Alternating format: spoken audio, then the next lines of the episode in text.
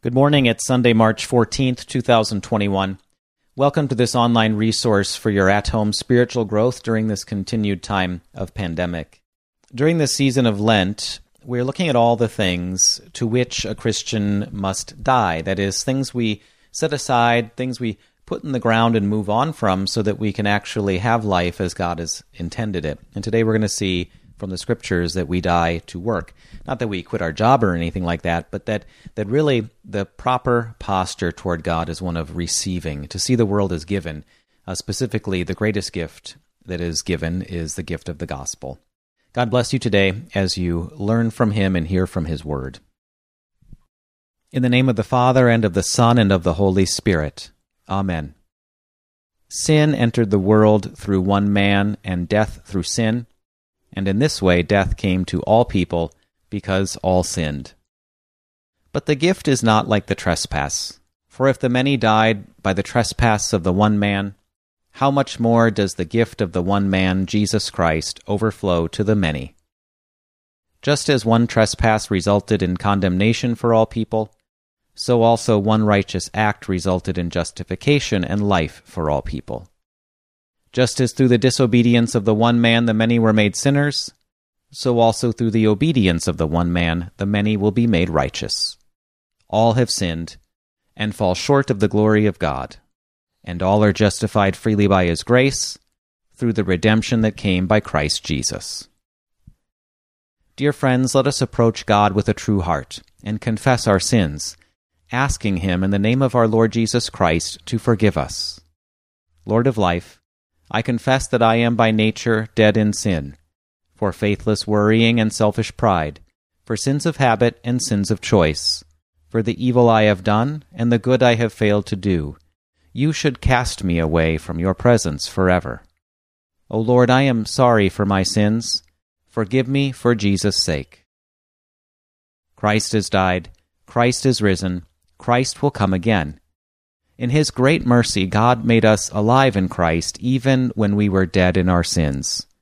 Hear the word of Christ through His called servant. I forgive you all your sins in the name of the Father, and of the Son, and of the Holy Spirit. Amen. In peace let us pray to the Lord. For the well being of all people everywhere, that they may receive from you all they need to sustain body and life, hear our prayer, O Lord. Lord, have mercy for the spread of your life giving gospel throughout the world, that all who are lost in sin may be brought to faith in you. Hear our prayer, O Christ. Christ, have mercy. For patience and perseverance in this life, that we may not lose the hope of heaven as we await your return, hear our prayer, O Lord. Lord, have mercy. Lord of life, live in us, that we may live for you. Amen. Let us pray. Grant, O merciful Lord, to your faithful people pardon and peace that they may be cleansed from all their sin and serve you with a quiet mind. Through Jesus Christ, your Son, our Lord, who lives and reigns with you and the Holy Spirit, one God, now and forever. Amen. The reading is Numbers chapter 21, verses 4 to 9. God's people are saved from death simply by looking at the solution God provided. This reading is the basis for today's sermon. The Israelites traveled from Mount Hor along the route to the Red Sea to go around Edom. But the people grew impatient on the way. They spoke against God and against Moses, and said, Why have you brought us up out of Egypt to die in the wilderness? There is no bread, there is no water, and we detest this miserable food. Then the Lord sent venomous snakes among them. They bit the people, and many Israelites died. The people came to Moses and said, We sinned when we spoke against the Lord and against you. Pray that the Lord will take the snakes away from us. So Moses prayed for the people. The Lord said to Moses, Make a snake, and put it up on a pole. Anyone who is bitten can look at it and live. So Moses made a bronze snake and put it up on a pole. Then, when anyone was bitten by a snake and looked at the bronze snake, they lived. The word of the Lord. Thanks be to God. The psalm of the day is Psalm 32. Blessed is he whose transgressions are forgiven, whose sins are covered. When I kept silent, your hand was heavy upon me. My strength was sapped as in the heat of summer. Then I acknowledged my sin to you, and did not cover up my iniquity. I said, I will confess my transgressions to the Lord, and you forgave the guilt of my sin. You are my hiding place. You will protect me from trouble. Many are the woes of the wicked, but the Lord's unfailing love surrounds those who trust in him. The Holy Gospel is John chapter 3, verses 14 to 21. God's people are saved from eternal death simply by trusting in the solution God has provided, his Son. Jesus said, just as Moses lifted up the snake in the wilderness, so the Son of Man must be lifted up, that everyone who believes may have eternal life in him. For God so loved the world, that he gave his one and only Son, that whoever believes in him shall not perish, but have eternal life. For God did not send his Son into the world to condemn the world, but to save the world through him. Whoever believes in him is not condemned but whoever does not believe stands condemned already, because they have not believed in the name of God's one and only Son. This is the verdict. Light has come into the world, but people loved darkness instead of light because their deeds were evil. Everyone who does evil hates the light, and will not come into the light for fear that their deeds will be exposed. But whoever lives by the truth comes into the light, so that it may be seen plainly that what they have done has been done in the sight of God. The Gospel of the Lord. Praise be to you, O Christ.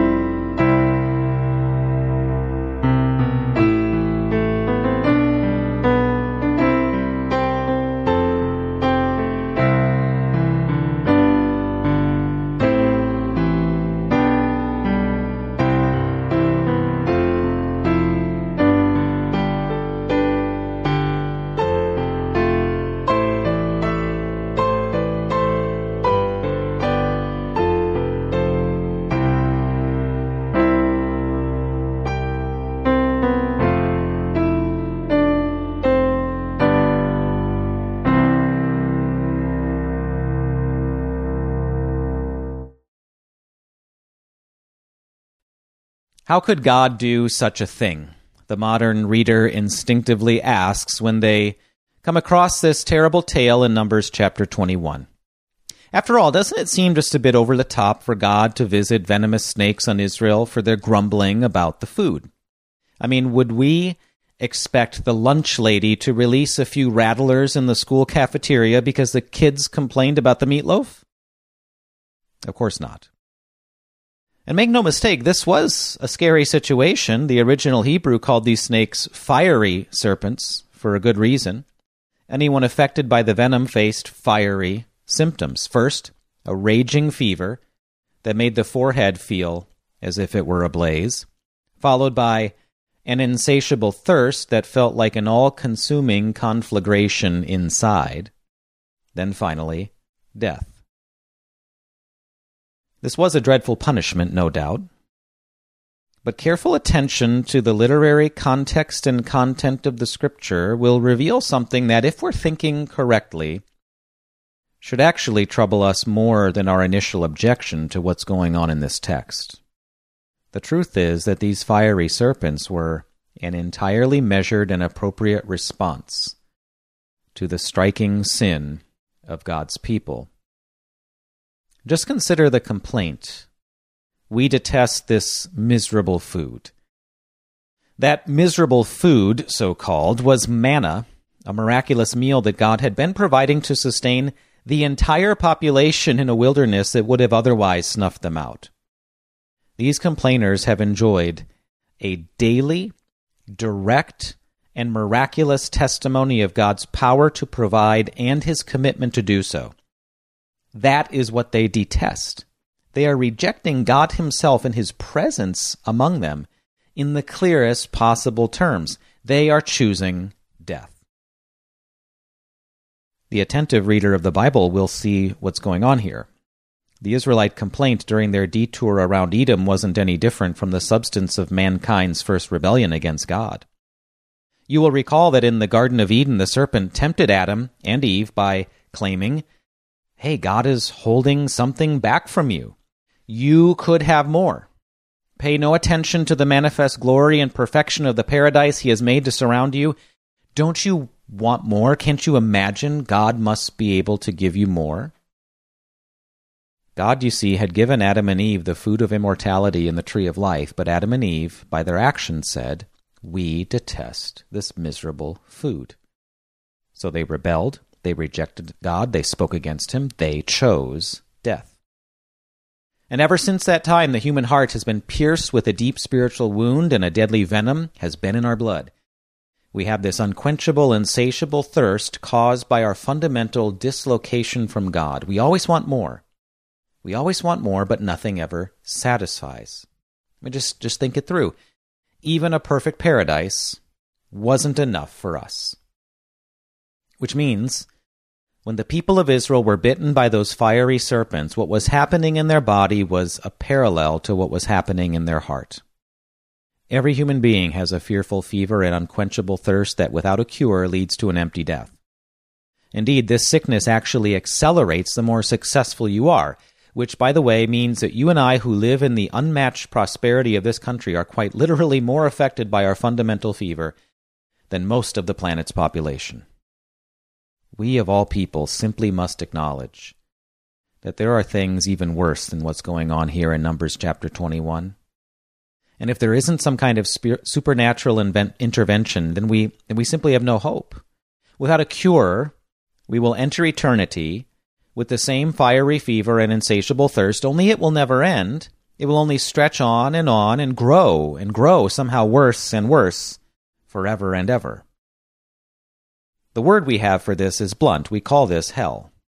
And as dreadful as it is, Christians are at least the wise ones who accept that, given the stakes at play, such a result for rebellion is entirely just, is measured, is proportionate. Indeed, even Israel recognized this in their own situation when they finally came back to Moses with a confession of sin, when they acknowledged their sin. They didn't complain at all about what God has done. And, and we know that because when they had a complaint, they always voiced it. But here they do not. They simply say, We get it. We have sinned. They were finally ready to give up on their own wants and wishes. They were ready for God to intervene yet again to save their lives. But what a strange intervention it was. Of all the things God could have told Moses to do, he tells Moses this Make a snake and put it up on a pole. Anyone who is bitten can look at it and live. This makes no sense. It makes no sense psychologically, does it? I mean, this is more likely to make people burst into tears than into praise and thanks, right? This doesn't make any sense theologically either. After all, the serpent is the ancient enemy in the theology of God's people, remember? But here's what God commanded make a snake, put it on a pole, look at it, and live. So that's what Moses did, and that's what the people did. They looked at that awful thing, the image of the very thing that was killing them, and they lived. They lived. So, what's going on here? What was God up to, really?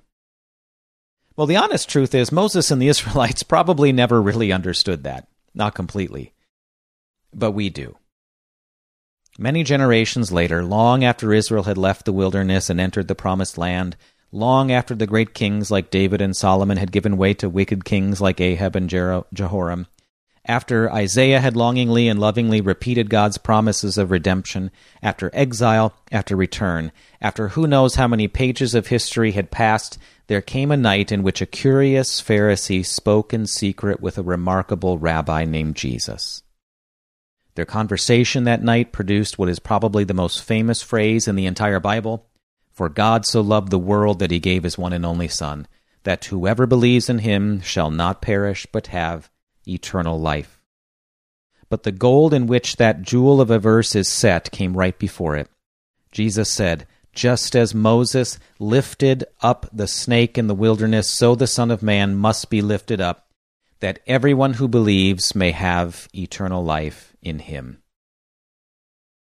Jesus was saying, What the serpent was, I am. What the serpent was, I am. And the Bible says that on the cross, Jesus became the thing that was killing us in the first place. He became sin. Christ's apostle Paul wrote in 2 Corinthians 5 God made him who had no sin to be sin for us, which was quite literally true. Not that Jesus became sinful on the cross. No, the eyewitnesses couldn't forget the impossible fact that Jesus had actually pleaded for mercy and forgiveness for those who were executing him. Jesus did not become sinful on the cross. He, he was as perfect and holy as ever. He became sin itself in our place. Why else did he say, I thirst? He had received our poison and with it the insatiable thirst of infinite dissatisfaction a thirst beyond thirst. Why else did he cry out, My God, my God, why have you forsaken me? He had received our wound, and with it the hell of eternal dislocation from God. Jesus became sin for us. He felt it. He experienced it. He became the thing that was killing us, and it killed him. And then he came back. He came back to life. And in his resurrection, he became the thing that could heal us and save us.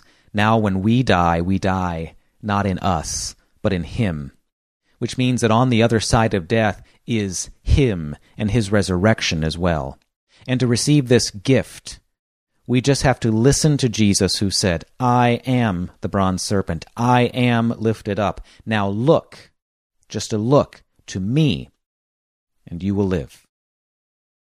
It really is that strangely simple. Just a look, and you will live. This is good news, no doubt. Of course it is. But it's also where we often run into a problem. Because it seems this strange and simple salvation is just too much for many people to swallow, and the stunning irony is that God's solution to our rebellion is often met with more rebellion. People will either say, you know, there should be no payment for sin, or they, they'll say, well, then, if so, God should let me pay for the sin. You probably heard others ask, or maybe you've wondered yourself, why didn't God just, you know, forgive our sin? Just kind of just sweep it under the rug. Why go to all this trouble of suffering and dying? Why the blood? Why the death? Couldn't he just say, look, it's all good, it's fine, no big deal, just let's let's start over? Well, the answer is no.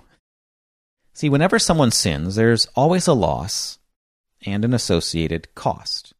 Someone always has to pay, either the one who did the wrong or the one who suffered the wrong. Here's an example I heard someone use once. They said, Let, let's say you are in my office and you break my desk lamp. I can ask you to pay for a new one, in which case you bear the cost. Or I can offer to pay for a new one, in which case I bear the cost. Or in another way, I can also choose not to pay for a new one, in which case I still bear a cost. It's just a different one. It's missing out on the light the lamp had once provided. The one thing that simply does not compute in any circumstance is that no one pays, that there's no cost of any kind. Someone pays. But this doesn't apply only to monetary issues either. Consider something intangible where the, the problem is exactly the same. Think of your reputation, for example. If you harm someone's reputation with a lie, then one of two things has to happen. You have to take the damage to your reputation by publicly admitting that you're the liar around these parts and the person you wronged with your lying is actually in the clear. Or the person whose reputation you ruined can forgive you but then they have to bear the cost in their reputation because it's not repaired. They pay that cost. Do you see now do you see now why why Jesus never opened his mouth to defend himself before Pilate? Why he never corrected the people who hurled insults at him while he hung from the cross? It's because he was paying the price. He was taking your blame so you could be forgiven. It's like the, the prophet Isaiah foretold. He said, He was oppressed and afflicted, yet he did not open his mouth. He was paying the price. So no, there there was no way to take the problem of sin and just sweep it under the rug. You can't even do that with a broken lamp. What makes anyone think that's a solution for sin? But the other side of the coin is no good either. You can't say, fine, I accept that payment must be rendered, but why doesn't God just let me pay? I mean, this is the mindset, of course, is so common. it's the one that asks for a list of all the good things that God and the church wants me to do so that we can pull the right spiritual levers, twist the appropriate religious dials, and get this spiritual technology to put out the output we want and then to get on with things. But God rules that out too. He, he's not he's not running a machine here. He's forming hearts and shaping people. In fact, the Bible says if you try to do this, you actually move farther and farther from God because you're taking a gift and you're trying to turn it into a wage. You're taking something that is personal and relational and you're trying to just turn it into a system. And, and, tell me if, if you'd ever receive an anniversary gift from your spouse and then you, you whip out your wallet and insist on paying for it. Here, let me, let me give you some cash. That wouldn't go well. What makes you or I think this goes any better with God? It doesn't. Now, there's only one way, one truth, one life, and it is what is lifted up for you to look at and live. You'll notice God didn't say go go climb the snake. He didn't say walk over and touch the snake. He didn't say sing a particular song to the snake.